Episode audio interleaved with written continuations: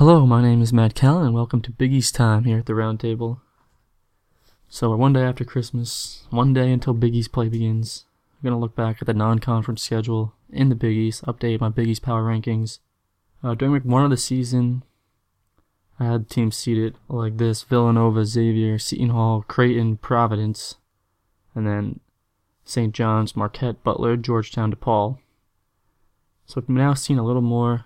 It's time to update those rankings right before conference play, look at each team's resumes.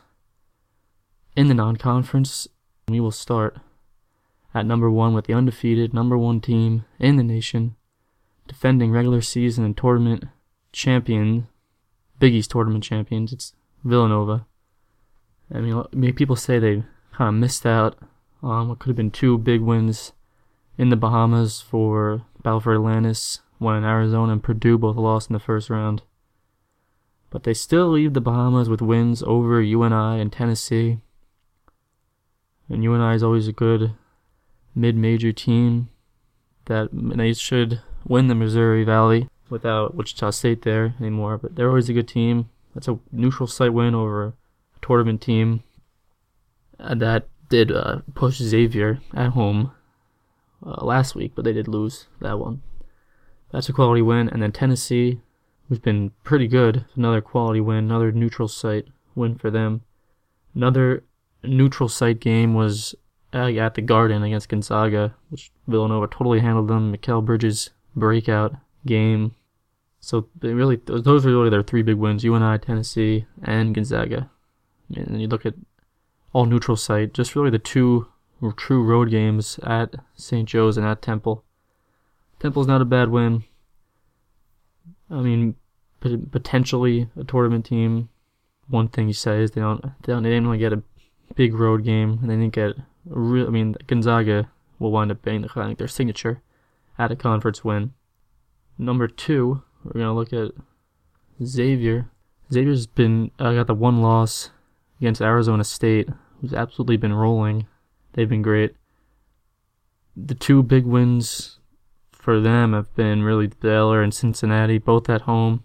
Then they picked up the true road win at UNI. Three really solid wins. I think Xavier with the one loss, I think they probably have the best resume of any Big East team so far. They're slotting in at two, beating out number three, Seton Hall. Tough neutral court loss against URI around Thanksgiving. Might have been on Thanksgiving. Really have another couple of really nice wins. A neutral site win against Texas Tech. And then they go to Louisville, true road win at Louisville. That's a signature, really, out of conference win for them. But then, of course, they go to Rutgers and they lose. Not a terrible loss and against an improving Rutgers team, but not ideal. Rivalry game, there's some leniency there, so they're going to slot in at three. Going down the line, we got Creighton up next. They uh they went to Gonzaga, and they lost that game. They lost the neutral site game against Baylor, which they really dominated in the first half, and they totally blew it late. Would have been a nice win, which they could have used because not a lot of great wins for Creighton. The UCLA win and Northwestern win looked like they were going to be bigger wins at the time. Both teams, especially Northwestern, really fallen off. I mean, the UCLA win over Kentucky will help. Hopefully, one of those two can recover and make give Creighton, you know, a nice win out of the conference. Finishing out the top half, number five, we got Butler. I mean, really for Butler, it's been no real bad losses. They lost. They had three losses: Maryland, Texas, and Purdue. I mean, all potential tournament teams. Not not really a bad loss there. They got the good neutral site win against their former coach against Ohio State, Chris Holtmann. And then at number six, we got Marquette. Marquette uh, really had a few good chances, couldn't really deliver. They did beat LSU in Maui, and then subsequently lost to Wichita State in the next round. Would have been a huge neutral site win for them, but Wichita State's a good team. Then the other two, two home losses. Not ideal, but Purdue and Georgia. Another couple chances get a nice win. Number seven, we got St. John's. We've done a nice job so far this year, especially after what we've seen the last few years. They And they pushed Arizona State without Marcus LoVett, a neutral site game. And then they lost to a pretty good Missouri team, also neutral site.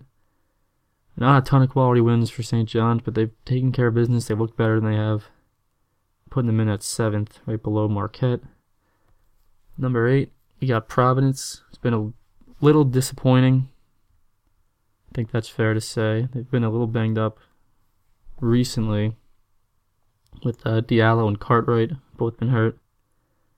Best win is looking like the win over Washington. Not great, but Washington did beat Kansas the other day, so that helps. A couple nice resume builders in there that they did lose. They lost at URI.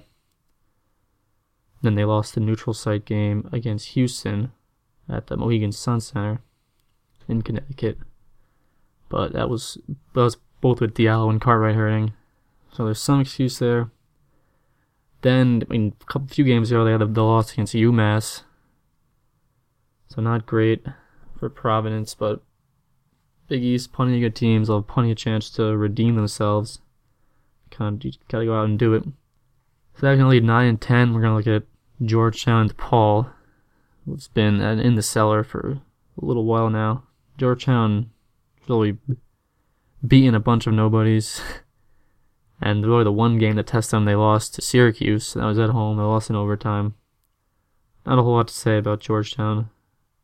And DePaul, they did. I mean, they tested themselves a little more. They played. Um, they put the Michigan State game and Notre Dame game, which they both played them tight for a half, and then wound up getting blown out. But I mean, definitely a DePaul team that looks better than recent years. Still not quite there yet. So that will do it for Big East Power Rankings. Big East Play starts tomorrow. And thank you for listening.